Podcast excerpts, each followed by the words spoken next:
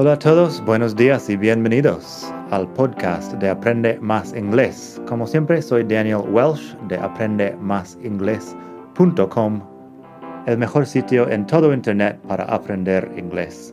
Este podcast te ayudará a hablar inglés como un nativo. ¡Vamos allá!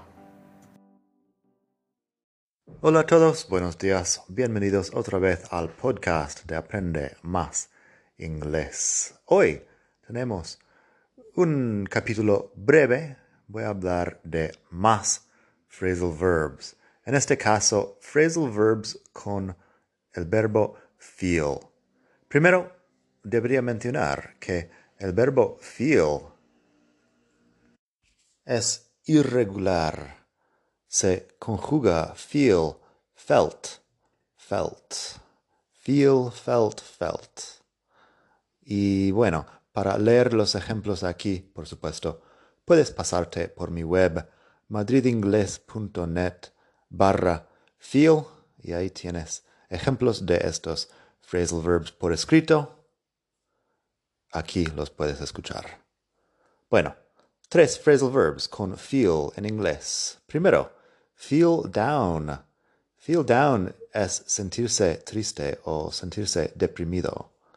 Como en muchos otros casos, la partícula down habla de algo negativo o algo que empeora.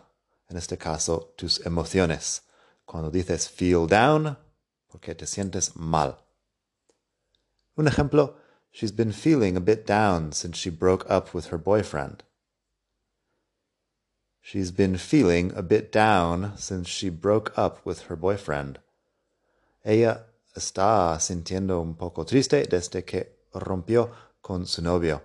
Break up es otro phrasal verb que he explicado en otro sitio. Significa romper o terminar la relación.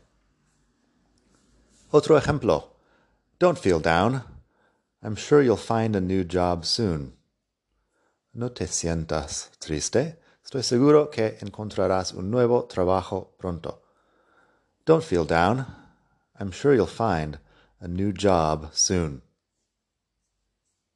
Así de sencillo con feel down.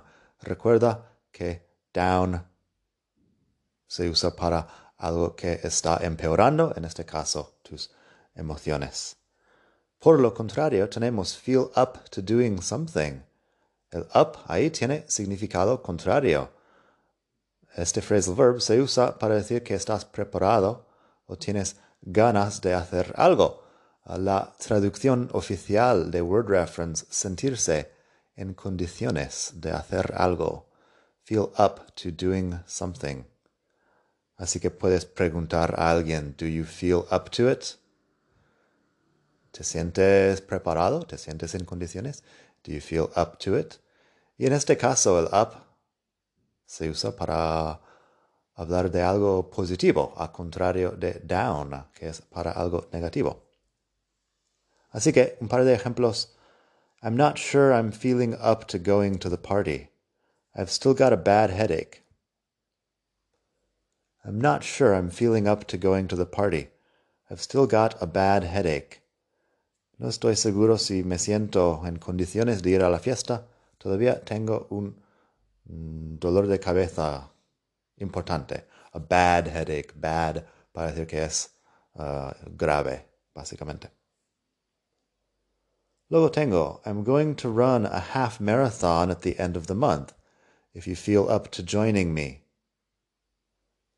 I'm going to run a half marathon at the end of the month, if you feel up to joining me. Voy a correr un medio maratón a mitad de mes o al final del mes. Si te sientes preparado, si te sientes en condiciones de unirte, de apuntarte, de acompañarme. I'm going to run a half marathon at the end of the month, if you feel up to joining me. Aquí el verbo join sería como unirte al plan. Por último tenemos uno un poco más adulto. Tenemos feel someone up. Feel someone up es meter mano a alguien. Es, uh, bueno, habla de toquetear o meter mano. Así que tengo un par de ejemplos de eso también. Feel someone up. Ahí la cosa importante es la persona. Así que, un ejemplo, no, we didn't have sex, we just felt each other up in my car. No, we didn't have sex, we just felt each other up in my car. No tuvimos sexo, pero nos toqueteamos en mi coche, sería la traducción ahí. Y tengo pregunta y respuesta para el último ejemplo de hoy. Pregunta, where's Tom? Respuesta, not sure. Last I saw he was in the kitchen feeling up your sister. Cosas que pueden pasar en la vida. ¿Dónde está Tom? La respuesta, no estoy seguro. Lo último que vi estaba en la cocina uh, metiendo mano, metiendo mano a tu hermana. Por ejemplo, where's Tom? Not sure. Last I saw he was in the kitchen feeling up your sister. Así que eso, un poco más adulto, pero son situaciones reales que pueden pasar. Nada más por hoy. Si quieres mucho más sobre los phrasal verbs, pasarte por madridingles.net barra feel. Ahí tienes enlaces a otras cosas de interés. Por ejemplo, mi curso online, los phrasal verbs para hispanohablantes. Espero que pases un gran día. Hasta la próxima. Bye.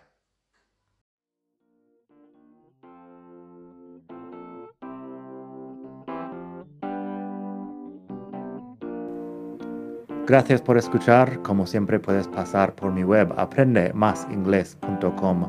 Para mucho más tengo vocabulario, expresiones para hablar, phrasal verbs, gramática, pronunciación y mucho más en la web.